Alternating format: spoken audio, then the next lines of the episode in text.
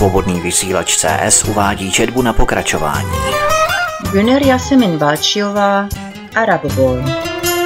Z německého originálu přeložila a namluvila Jitka Zajícová.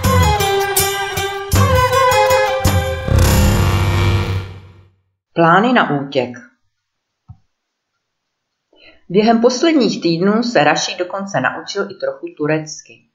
Ne mnoho, ale to nejdůležitější aby se mohl po Iskenderunu pohybovat sám, nezávisle na Alím. Alí ho uvedl do mužské společnosti, do čajoven a kaváren a každý pátek do mešity. Aby mohl komunikovat také s místními Turky, naučil ho Ali pár nových slovíček. Pro Rašída je nová řeč vítanou změnou, protože život v Iskenderunu je opravdu monotónní. Pořád titíž lidé, pořád ty stejné řeči. Teď stojí v hotelovém foaje a sleduje na naleštěné podlaze odraz své postavy. Připadá si jak falešná mince, nejistý a nemotorný, jak tam tak stojí a pořádně neví, co dělat. Mohu vám nějak pomoci? Ptá se ho mladý muž na recepci. Hledám práci. Měl byste pro mě práci? Momentálně, myslím, nemáme žádnou práci. Pro tuto sezónu je všechno obsazeno snad příští rok. Už jste v turismu pracoval? Ne, ale mluvím dobře německy. Mladý muž se musí nad odpovědí pousmát. Rašíd si toho všiml. Nejraději by se studem propadl do země. Rychle se rozloučí a zmizí otáčecími dveřmi, aniž by se ohlédl. Na tento den se extra oblékl. Jediné lněné kalhoty, které ještě vlastní, má čerstvě vyžehlené, Sněhobílé tričko ho těsně obepíná a na nohou má hnědé letní boty. V takovém outfitu chodil za letních nocí v Berlíně. Připadá si, že dobře vypadá a pohledy dívek to jen potvrzovali. Teď to nesmím zdát, myslí si. Je tu určitě víc míst, kde se můžu zeptat. Na konci pobřežní ulice se nachází přímo na úzké písečné pláži půjčovna loděk. Mladý šlachovitý muž právě hadrem čistí šlapadla. Malé žluté loďky vypadají téměř ztracené na širém moři, v pozadí s třpitícími se jachtami, které se zvolna pohupují do taktu vln. Promiňte, nepotřebujete pomoc? Mladý muž na chvíli zanechá zaraženě odpočívat hadr ve své dlani a překvapeně se rozhlídne. Pomoc? Pomoc potřebujem vždycky, odpoví suše. Pak se obrátí zpátky a dál pokračuje ve své práci, aniž by Rašídovi věnoval pozornost. Rašíd si sedne na jeden z malých skalních výběžků, které ohraničují pláž a dívá se na třpitivé moře. Slunce žhne. Ještě nikdy se necítil tak osamělý, ani ve vězení ne. Tam mohl mluvit s ostatními, pracovat u mistra Heinze, povídat si večer v celé s Muratem. I když se mu mnozí z dalších spoluvězňů nelíbili, byli části pro něho bezpečného světa. Tady se ale cítil cizincem, úplným cizincem a veškerá snaha tuto skutečnost změnit zatím stroskotala. V této zemi nepřijmou nikdy někoho, jako je on. Pohroužen do svých smutných myšlenek, Rašid ani nespozoroval, že mladý muž z půjčovny loděk mezi tím přelezl z kaliska a stojí přímo vedle něho. Jmenuji se Majid. Moc si zaplatit nemůžu, ale jestli chceš opravdu makat, můžem to zkusit. Na tady máš hadr a můžeš dál čistit lodě naproti. A dej bacha, aby si omylem neodvázal. Za to jsem tvýho předchůdce skoro spráskal. Rašíte nabídce ani nemůže uvěřit. Jako v tranzu vezme vědro a hadr a začne pracovat. Dřív by hned byl každého, kdo by mu vyhrožoval jako Majid. Teď je rád, že má aspoň nějaké zaměstnání tady na této krásné pláži. Během příštích hodin se Majid několikrát objevil. Všechno vidí a je mužem s vyhraněným smyslem pro obchod. Nahochu, dej si trochu vody. Dobře pracuješ, když to zítra poběží, tak i tak dobře zaměstnám tě. Jak se vlastně jmenuješ? Rašíd, odpoví tento krátce. Vezme láhev s vodou Madžídovi z ruky a celou ji najednou vypije. Jestli máš hlad, vezmi si něco ze stolu a pak můžeš skončit. Přijď brzy ráno v sedm a vezmi si na sebe vhodný oblečení pro práci. Tady nejsme na módní přehlídce.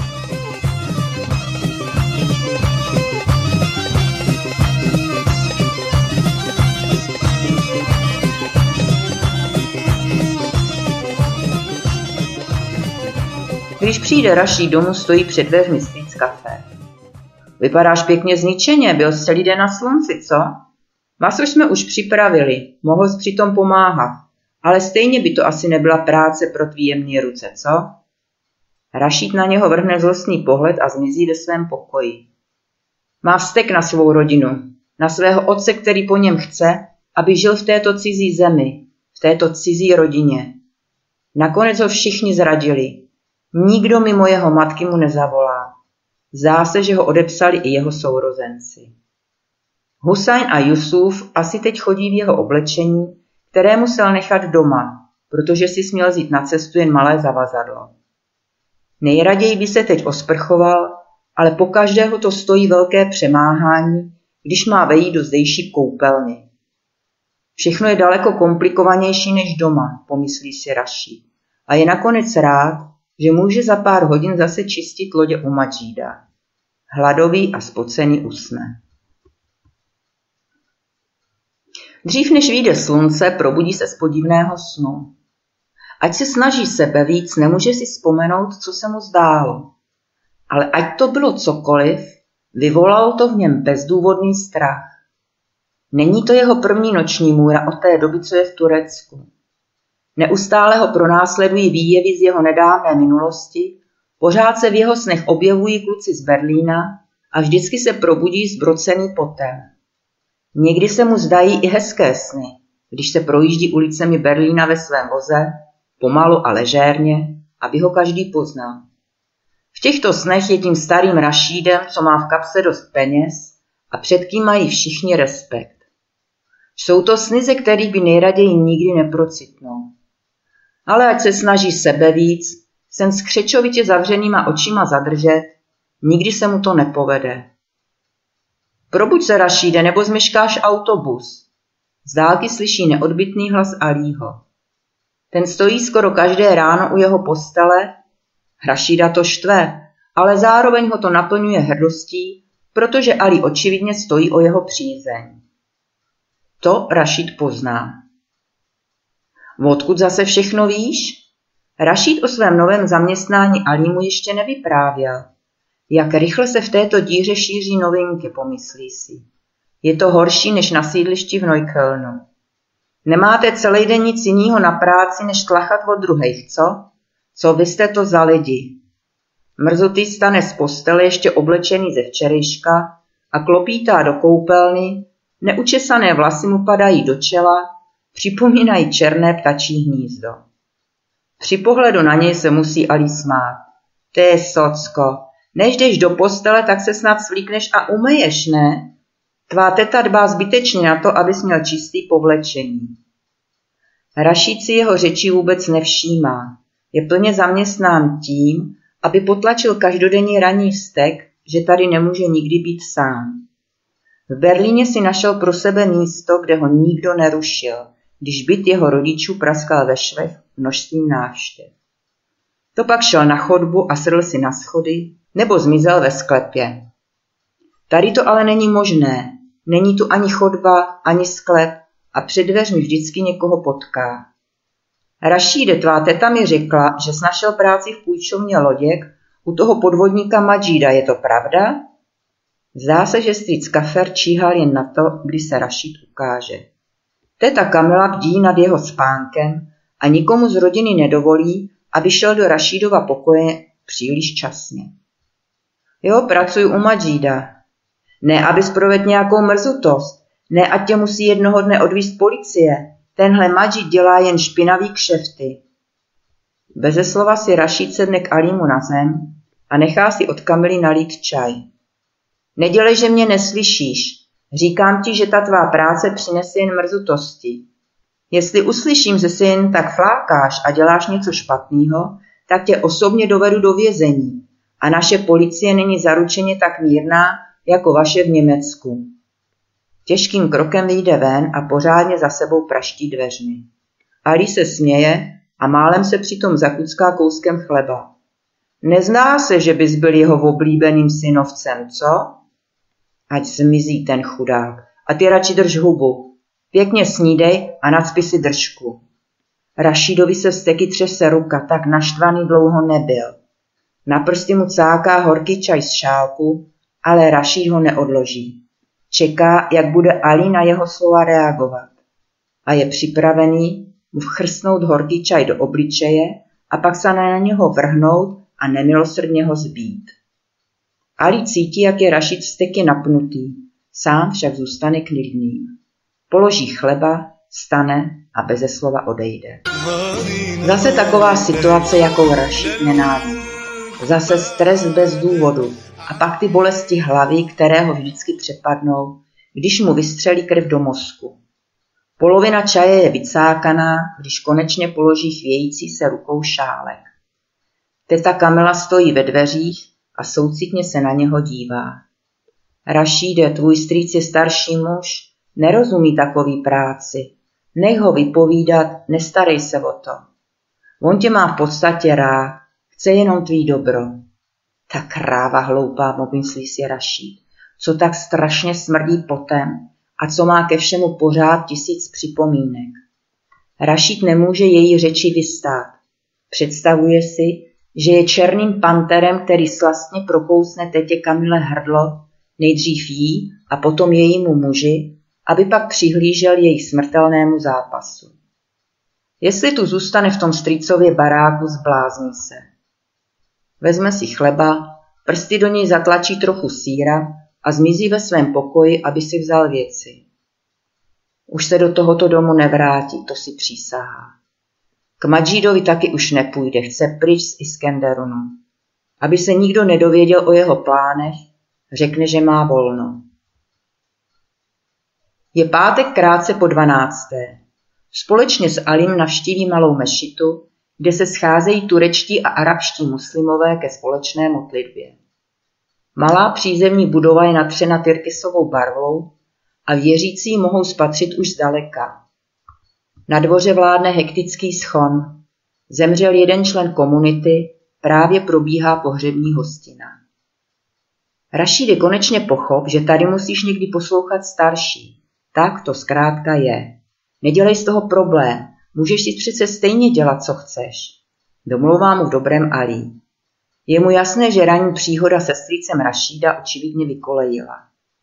Stekle odstrčí malého chlapce, který jezdí na tříkolce po dvoře a málem vrazil Rašídovi do nohy. Zmiz ty malej sráči, vyštěkne na něho Rašíd německy. Ostatní děti se smějí a rozutečou se. Proč se smějou, co pak nemá ani trochu respektu před staršíma? Ptá se Rašíd. To jo, před staršíma maj, ale ty seš pro ně Němec a oni se smějou, že na ně pořád mluvíš německy. Na úzkých schodech se objeví imám, mladý muž s pěstěným plnovousem, na černých kudrnách mu sedí bílý turban. Pozdraví Rašída a Alího náboženským pozdravem a poté zmizí v modlitevně, kde se už schromáždili členové komunity. Krátce na to zazní modlitba také z reproduktoru na dvoře. Proč se nejdete pomodlit? Šťouchne do nich berlí postarší muž. Pořád ještě stojí na dvoře a pozorují děti, jak si hrají na honěnou. Protože jsme se ještě před modlitbou neomili. Neprovedli abdes strýče. Odvětí Ali pokorně. Starý muž potřese znechuceně hlavou a jde. Když chce Rašít vědět, o čem mluvili, Ali řekne. Ale nic zvláštního, tomu stejně nerozumíš. Pojďme raději na internet. Ali říká Rašídovi vždycky jen to, co považuje za nutné. A toho moc není. Někdy si povídají o děvčatech, od dceři souseda například, která stává často na balkóně, aby se nechala obdivovat mladými muži. Pro Alího jasný důkaz, že není dobrým děvčetem. Nebo si Rašid musí vyslechnout, jak to je v Turecku špatné s islámem, jak moc se turecká politika přizpůsobuje západu když Ali zase jednou drží jeden ze svých monologů o nemorálnosti Turků a jejich dobrém vztahu k Izraeli a Americe. Rašída nic z toho nezajímá. chce raději vědět víc o zemi, aby zjistil, jak by tu mohl dál žít. Ali mu vypráví o velkých turistických centrech na jihozápadě Turecka, o hotelích a barech, které neustále hledají levné pracovní síly a v hlavní sezóně berou každého mladého muže, co může zaskočit jako číšník nebo pomoc v kuchyni. Dokonce mu dal vizitku jen se jménem a bez telefonního čísla. Baja Hotel Club Marmaris. Tu stojí křiklavě oranžovým písmem se siluetou palmy. V Rašídovi to jméno vyvolává iluzi slunce, pláže a svobody. Pořád ji nosí u sebe, jako by ta kartička byla vstupenkou do nového života. Německo mu chybí, tak hodně, že přemýšlí o možnosti, jak se tam zase dostat. Představuje si ty nejdobrodružnější způsoby útěku, třeba se jednoduše schovat v nákladáku, který by ho převezl přes celou Evropu a on by pak po namáhavé cestě někde u německé benzínky na dálnici konečně zase ucítil pod nohama domácí půdu. Když takhle fantazíruje, dostává husí kůži a v žaludku ho šimrá vzrušení.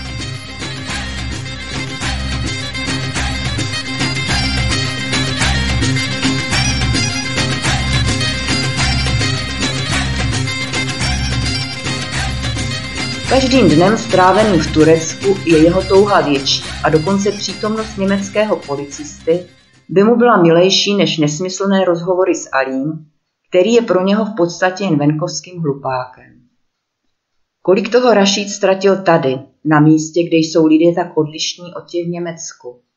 Co pak má sedět jako všichni ostatní s rodinou svého strýce doma před televizí? Nebo pro změnu čas od času zajít do mešity, kde dřepí u stolu jen samý staří muži a muset s nimi popíjet čaj a poslouchat celý den jejich kázání o morálce a jejich životní moudra? Nebo navštěvovat příbuzné, které vůbec nezná? Noční život v Iskenderunu neexistuje a dívky, které se scházejí z kluky, jsou tak vzácné jako ženy při pátečním kázání.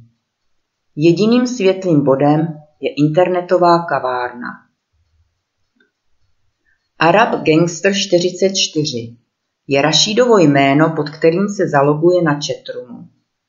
Je to vedle telefonátu jeho matky, již jsou poslední dobou stále vzácnější, jediné pojítko s Berlínem. Slabý výkon serveru ho však dohání pravidelně k šílenství. Vždycky, když je to zajímavé, tak se přeruší spojení a pak to trvá třeba i čtvrt hodiny, než je zase online. Příliš dlouho na to, aby to nějaká dívka vydržela. A tak se často stává, že když už má Rašit na četu nějakou dívku na udičce, zbytečně plítvá svým šarmem, protože v tom okamžiku vypadne spojení. Četování je pro něho těžké, protože potřebuje dlouhou dobu, než naťuká nějakou větu. Ale s tím se už smířil, protože to je jediná možnost komunikace s děvčaty. Arab Gangster 44 Ahoj lidi, je tu někdo z Neuköllnu? Sugar Babe 14 Kdo seš a odkud? Arab Gangster 44 Z Neuköllnu a jmenuji se Rashid a ty, pusinko? Sugar Babe 14 Já jsem Lalaj a je mi 14, jak starý seš ty? Arab Gangster 44 Je mi 16. Máš fotku? Pošleš mi ji? Sugar Babe 14. Neposílám fotku každému, pošli nejdřív svou.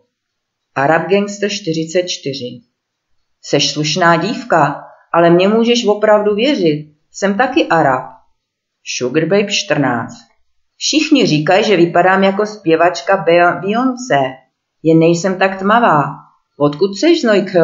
Třeba tě dokonce znám. Arab Gangster 44. Měřím 180 a mám vytrénovaný tělo. Jsem právě na dovolený v Turecku, ale jinak jsem nejčastěji v solárku Miami na ulici Karla Marxe. Znáš to tam? Sugar Babe 14. Jo, znám. Kde seš v Turecku na dovolený? Arab Gangster 44. V Iskenderunu v pětihvězdičkovém hotelu. Je to tu super. Znáš Turecko? Sugar Babe 14. Můj bratr žije v Iskenderunu, vyhostili ho tam. Arab Gangster 44. Pošli mi prosím jednu fotku, můžeš mi věřit, Jala. Sugar Babe 14. Nejdřív musíš ty. Arab Gangster 44. Jalach, právě žádnou nemám, ale zítra ti pošlu. Tak pošli mi jednu. Sugar Babe 14. No dobře, pošlu ti fotku, kde jsem společně s ostatníma holkama. A ty musíš uhádnout, která jsem. Ale než Sugar Babe dokončí poslední větu, spojení se přeruší. Nasrat na to krám jeden. Praští Rašid plnou parou do počítače. Řekni tomu tureckému skurvisinu, ať konečně to zasraný spojení dá do pořádku. Vyštěkl na Alího. Provozovatel kavárny, malý podsaditý muž, přiběhl, chytne Rašída za límec a vleče ho ke dveřím. Příštím okamžiku Rašíd letí ze schodu a zastaví se až o zaparkované auto. Ali, řekni tomu bastardovi z Německa, ať se tu už nikdy neukazuje. Takových idiotů máme až nad hlavu. Velká huba a prázdná kapsa. A řekni jeho strýci, že mi musí zaplatit nový počítač. Ali, který je němě přikyvoval zuřícímu provozovateli, jako by tím mohl sklidnit jeho hněv, vyšel za Rašídem ven. Ulice je temná a lidu prázdná. Kolem běží kňučící pes, asi má bolesti a neví kam jít. Rašíde, Rašíde, kde seš? Ve tmě svítí cigaretový oharek. Rašíde, co je s tebou? Co se tak stekáš? Ještě k tomu si tomu chlápkovi rozbil počítač. Proč seš takovej? Zmiz a nech mě na pokoj. Můžeš tomu po budově říct, že mu koupím nový počítač já, nemusí brečet. A ty už mi dej taky pokoj. Ali spolkne odpověď, zatne zuby a jde. Už má Rašída tak akorát dost. Tihle Němci zkrátka nemají vychování. Jsou to zhýčkané městské děti, které se rozsypou, když se mají životu postavit rovně. Nesprávné slovo, křivý pohled nebo jen mizerné počasí a už se stekají, jako Raší. Už to Ali mu stačí. Rašít ještě chvilku sedí, potahuje z cigarety a naslouchá krokům Alího, které se nesou ulicí a jsou stále slabší. Zasraný život. Mumlá si znechuceně pro sebe. V dálce je stále slyšet skučení psa. Tohle je poslední večer Rašída v Iskenderunu. Ještě před rozedněním sedne na první autobus do Marmaris. Baja Beach Club. To je jeho poslední naděje. Svobodný vysílač CS uváděl četbu na pokračování. Günner Jasemin Balčiová, Arab Boy. Z německého originálu přeložila a namluvila Jitka Zajícová.